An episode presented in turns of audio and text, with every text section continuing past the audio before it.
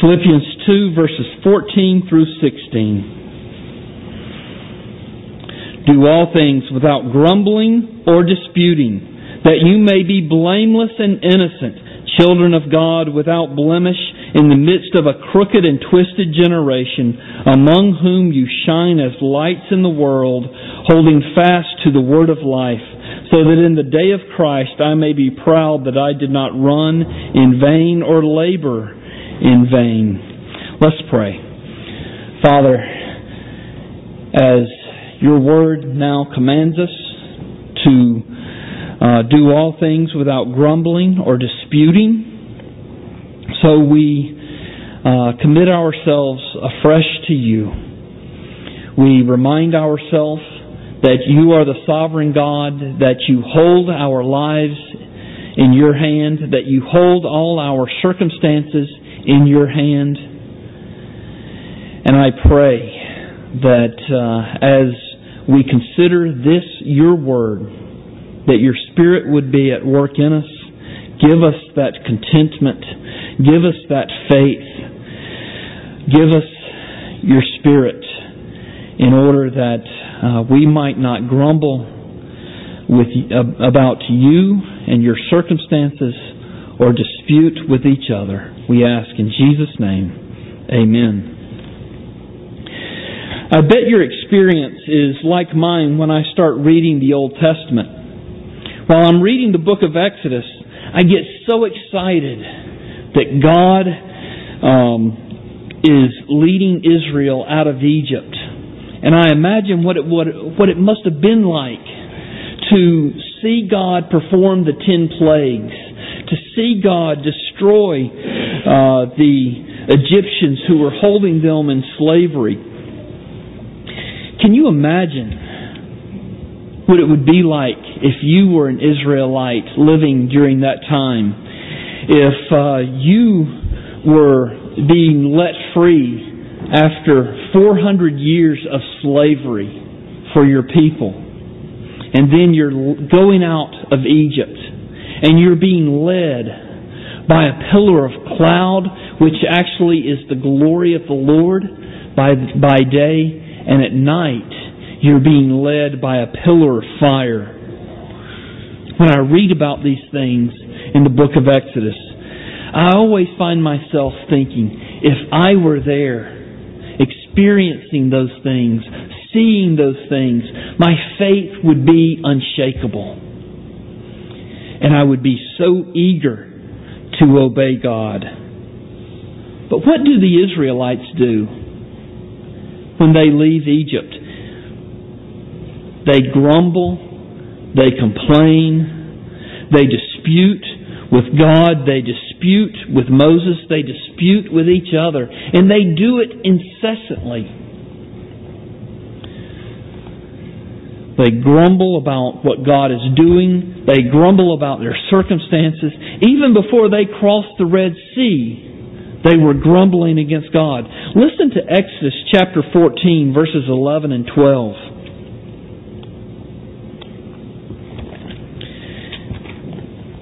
In Exodus 14, they said no, or I'm sorry, they said to Moses, Is it because there are no graves in Egypt that you have taken us away to die in the wilderness? What have you done in bringing us uh, out of Egypt. Is not this what we said to you in Egypt? Leave us alone that we may serve the Egyptians? For it would, would have been better for us to serve the, the Egyptians than to die in the wilderness. And they are saying this even before they cross the Red Sea. And then three days after they crossed the Red Sea, and you know how they crossed the Red Sea. They crossed the Red Sea on dry ground because God opened up the Red Sea. Well, only three days after that, in Exodus 15, verses 23 and 24, when they came to Marah, they could not drink the water of Marah because it was bitter. Therefore, it was named Marah. And the people grumbled against Moses, saying, What shall we drink? And he cried to the Lord, and the Lord showed him a log, and he threw it into the water, and the water became sweet. And so the water became sweet. They had something to drink, and then they went and they camped at this little oasis uh, named Elim. They were there for about two months, And then after that, they set out again. And after they set out, guess what they start doing? They start grumbling and disputing uh, with God and with Moses. So it says in, in uh, verse 16, they set out from uh, Elim, and all the congregation of the people of Israel came to the wilderness of Sin, which is between Elim and Sinai, and on the fifteenth day of the second month after they had departed from the land of Egypt. And the whole congregation of the people of Israel grumbled against Moses and Aaron in the wilderness. And the people of Israel said to them, Would that we had died by the hand of the Lord in the land of Egypt, when we sat by the meat pots and ate bread to our full, for you have brought us out into this wilderness to kill this whole assembly with hunger. So they are grumbling, disputing with God, disputing with Moses as God's representative. And the reason why I mention this is the Apostle Paul in our passage here in Philippians is drawing a deliberate contrast between um, the Philippian Christians and what God has called them to and what the Israelites were. So uh, let's look at the passage again in Philippians chapter 2, uh, verse 14. Paul says in verse 14, Do all things without grumbling or disputing. Instead of grumbling and disputing, they are to be blameless and innocent, children of God, without blemish in the midst of a crooked and twisted generation. Now, he uses this phrase, uh, a crooked and twisted generation. Why would he use that phrase? Is he just picking it out of the air? Actually, he's not just picking it out of the air. Rather, guess what Moses called the Israelites while they were out in the wilderness? In Exodus, I'm sorry, in Deuteronomy 32, Moses called the people of Israel a crooked and twisted generation because of their constant grumbling and disputing.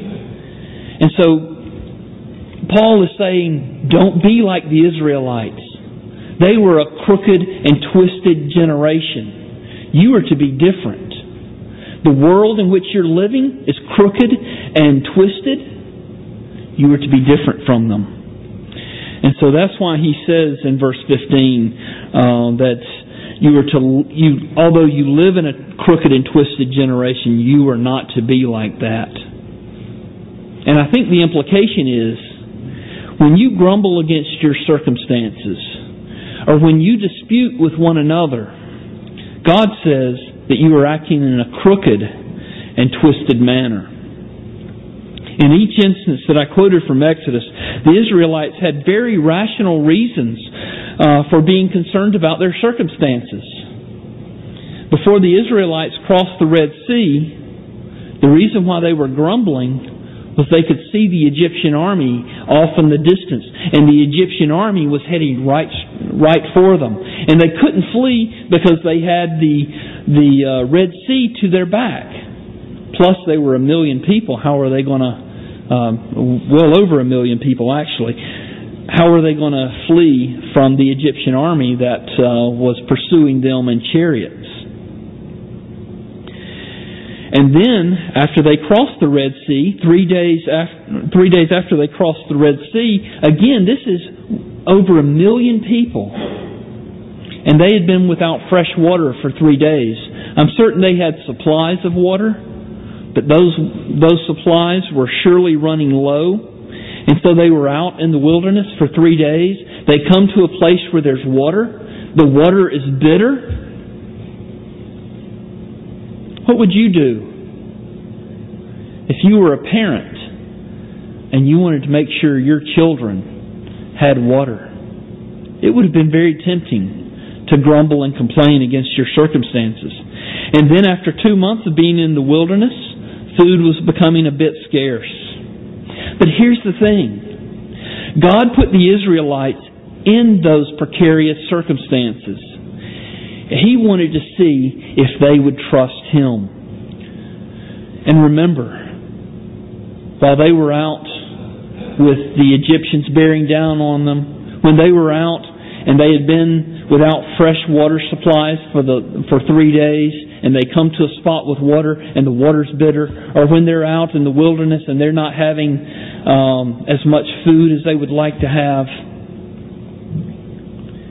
remember every moment of every day God was with them and he made his presence um, visually apparent to them. The pillar of cloud by day, the pillar of fire by night, and they could see that God was with them. And so God is testing them to see if they will trust in Him, and they refused to trust in God. God is always with His people. He has promised to never leave or forsake His people. No matter how painful, no matter how scary, no matter how sad your circumstances, God is with you. He was with you when you entered into those circumstances, whatever those circumstances might be. He will be with you through the circumstances and He will help you to endure them. He has promised to do that. How do I know? Because He has you and your circumstances within the palm of His hand. And He has promised to work all things together for your good and for His glory. This means that grumbling about your circumstances is really grumbling against God. Grumbling by God's children is always out of place. So I've got to ask you, do you believe that God is indeed with you? That He will never leave you or forsake you? That He has you and all your circumstances squarely in His hand? That He is all powerful? So the question is, will you trust Him or will you grumble? Will you act in a twisted and crooked manner, or will you show yourself to be a blameless and innocent child of God? Now, I'm sure you know that our that our culture is famous for complaining, for grumbling, for being generally discontent. You know, I find it to be quite curious that the most influent or the most influent, the most affluent, the most indulged society on the face of the earth is really also the most discontent society on the face of the earth. The more we have, the more discontent we seem to be, and being so being so discontent, we tend to complain a lot. And since this is an election year, we have all the politicians doing everything they can to tell us all the reasons why we should be discontent. But this is good news for Christians. It's good news because the more discontented people are, the more you will stand out when you are contented, when you are joyful, when you are optimistic, because you know that your God loves you. And your God has promised to work all things together for your good, that your God is faithful every day, every moment of every day. When you are able to hold your tongue, when you are facing difficult circumstances, when you are able to trust entrust your life to God, when you don't know what tomorrow is going to bring because today is so difficult, it speaks volumes to all the discontented people around you. You won't even need to be vocal about your faith, and you will still have a powerful witness. Of course, I always encourage people. I always encourage Christians to be vocal about their faith. The Apostle Peter encourages God's people to be vocal about their faith, always have an answer. But the opposite is also true. If you are a nervous Nellie or a grumbling Bob, then it will blunt your verbal witness. because people will not only be hearing your words, they'll be looking at your life. And that's what, that's what Paul is saying here in verse 15. If you entrust your circumstances to God, if you refrain from grumbling and disputing in a culture where everyone is worrying, everyone is fearful, everyone is self-centered, looking only out for number one, then you will shine like lights in the world against the backdrop of a crooked and twisted culture. You will shine like a full moon against the backdrop of a me first society. I want you to look carefully at verse 15. Paul is saying something profound here that I don't want you to miss. He says, um, verse 14, do all things without grumbling or disputing, that you may be blameless and innocent, children of God without blemish, in the midst of a crooked and twisted generation, among whom you shine as lights in the world He's saying something here that's not immediately evident. You've got to remember what he said earlier in chapter 2 to understand what he's saying. And you should know by now what he's saying, what he said earlier in chapter 2, because I've been preaching for several weeks now just to get us to verse 14. And every sermon in chapter 2, we have ended up on the theme of love. We have ended up on the theme of self-giving love. That's Paul's theme here in verses 1 through uh, 16. And I believe Paul is, is underscoring this self-giving love and he's drawing from the words of Jesus in the Sermon on the Mount. Paul uses these words in verse 15, these words that really struck me. This word blameless. This word innocent. This word without blemish. What Paul's talking about here is he's talking about perfection. And it went through my mind. Where, where does, where does the Bible talk about perfection? Well, it talks about it in several places, but my mind went to Matthew chapter 5 verse 48. In Matthew uh, 5 verses 43 through 48, Jesus is talking about the nature of Christian love. Jesus says, if you love your enemies, you will be demonstrating that you are sons of God. Just like Paul's saying here in our passage. Jesus also says your love will distinguish you from the rest of the people in the world. Just like Paul is saying here in our passage. Furthermore, Jesus says, when you love your enemies, your love will be perfect, just like God. And Jesus uses this word, perfect. Paul uses this word, uh, blameless, innocent, without blemish. And I believe this is why Paul is, is uh, using words like blameless and innocent and without blemish, because he's drawing on Jesus' words from the Sermon on the Mount. In other words, Paul is not simply calling you to avoid grumbling and disputing. He is calling you to love like God loves. And so listen to Matthew chapter 5. Jesus says, You have heard that it was said, You shall love your neighbor and hate your enemy. But I say to you, love your enemies and pray for those who persecute you, that you may be sons of your Father who is in heaven. For he makes his sun to rise on the evil and the good, and sends the rain on the just and the unjust. If you love those who love you, what reward do you have? Do not even the tax collectors do the same? If you greet only your brothers, what more are you doing than others? Do not even the Gentiles do the same? You therefore must be perfect and he's talking about the manner of your love. You must be perfect as your heavenly Father is perfect. Let me illustrate what I believe Paul is saying here. And I'm going to illustrate it by asking this question. When is a thief no longer a thief?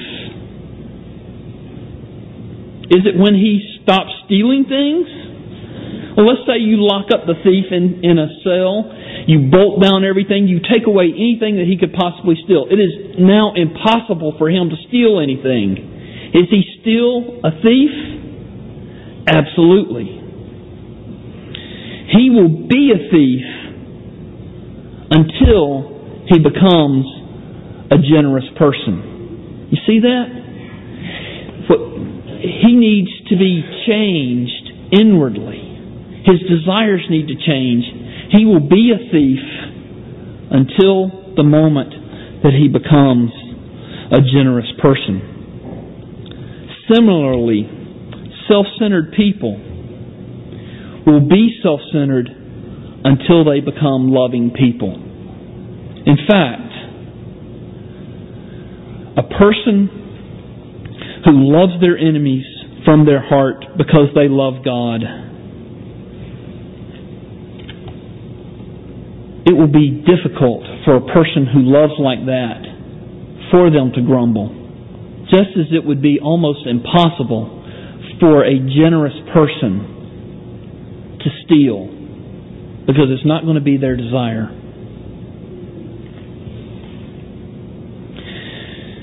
I'm going to show you what a loving person's life will look like. Look back in Philippians uh, chapter 2, verses 3 and 4. You'll recognize this verse. We spent uh, we spent a lot of time with it. The Apostle Paul says, Do nothing from selfish ambition or conceit, but in humility count others more significant than yourselves. Let each of you look not only to his own interests, but also to the interest of others. That's what a loving person is going to look like. Their, their interests are going to become secondary to the interest of others their um, their desires are not going to be selfish. Rather, they're going to be outward. They're going to be um, focused on other people and even treating other people as more significant than themselves. In other words, what Paul is saying is don't be self centered, be loving. Well, oh, and what happens when you're a loving person? When you learn to love your enemies, when you learn to die to yourself, to put others' interest ahead of your own, what will your life look like? Well, your life will shine. It will shine like, as I've already said, a full moon on a dark night, giving light to everyone else. You can't help but notice the moon when it's shining like that. And as I've already said in the prayer uh, earlier today, you don't have that kind of light in yourself. You don't have that ability to love other people in and of yourself. But remember what Moses what happened to Moses when he would go into the presence of God. He would go into the tent of meeting. He would come out and his face would shine. It would be so radiant that the people were scared of him.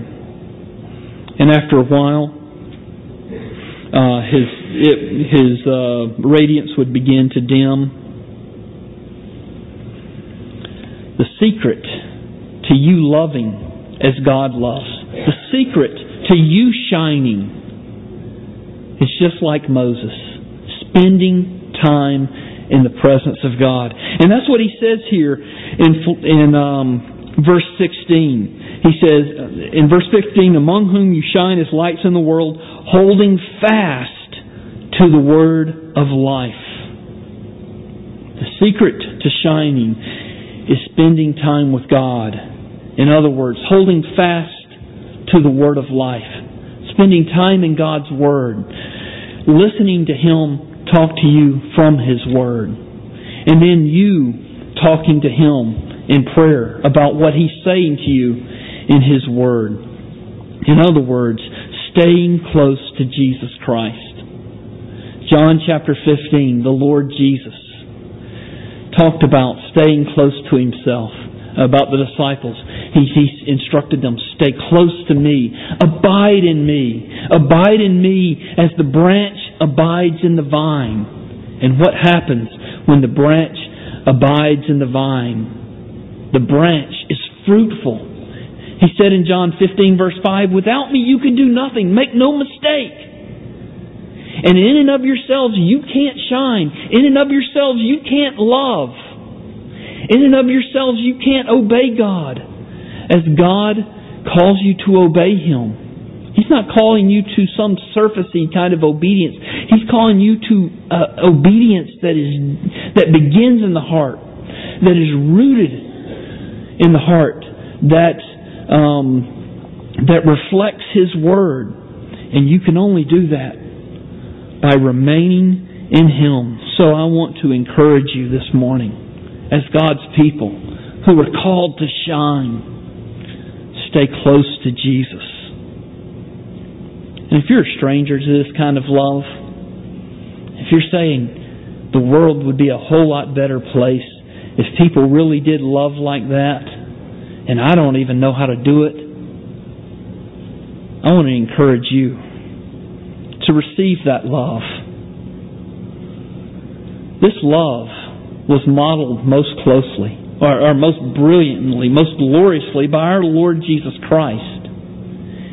He came here and took on human flesh in order that he could die for human beings. He put all his self interest aside. He did not even try to hold on to his glory and his authority in order that he could humble himself, submit to that awful cross, and die for sinners. He didn't simply just model that love. That was his love that he is giving to sinners. Receive that love by receiving Jesus Christ. And the funny thing is, when you receive Him, you're connected to Him. In other words, you begin to abide in Him. And then you start becoming fruitful. And then you start loving in a way that is strange to most people. Loving even my enemies? Receive Him. Whether you are a believer or unbeliever, whether you have been a believer for decades, receive Him. Rest upon Him. Flee to Him. And you will shine like stars out in the universe. You will shine like, like lights against the back, the black um, backdrop of this crooked and, and twisted generation in which we live. Let's pray. Father, I pray for every person here as we have uh, narrowed the focus of this message down to Jesus Christ and Him crucified. God, I pray it is my long, the longing of my heart that every person here receive and rest upon Him alone receive and rest upon His love that He poured out in submitting to that awful cross and then gloriously rising from the dead for our justification. God, I pray that there would be none here who leave this morning without glorious thoughts of Jesus Christ. I pray in His name. Amen.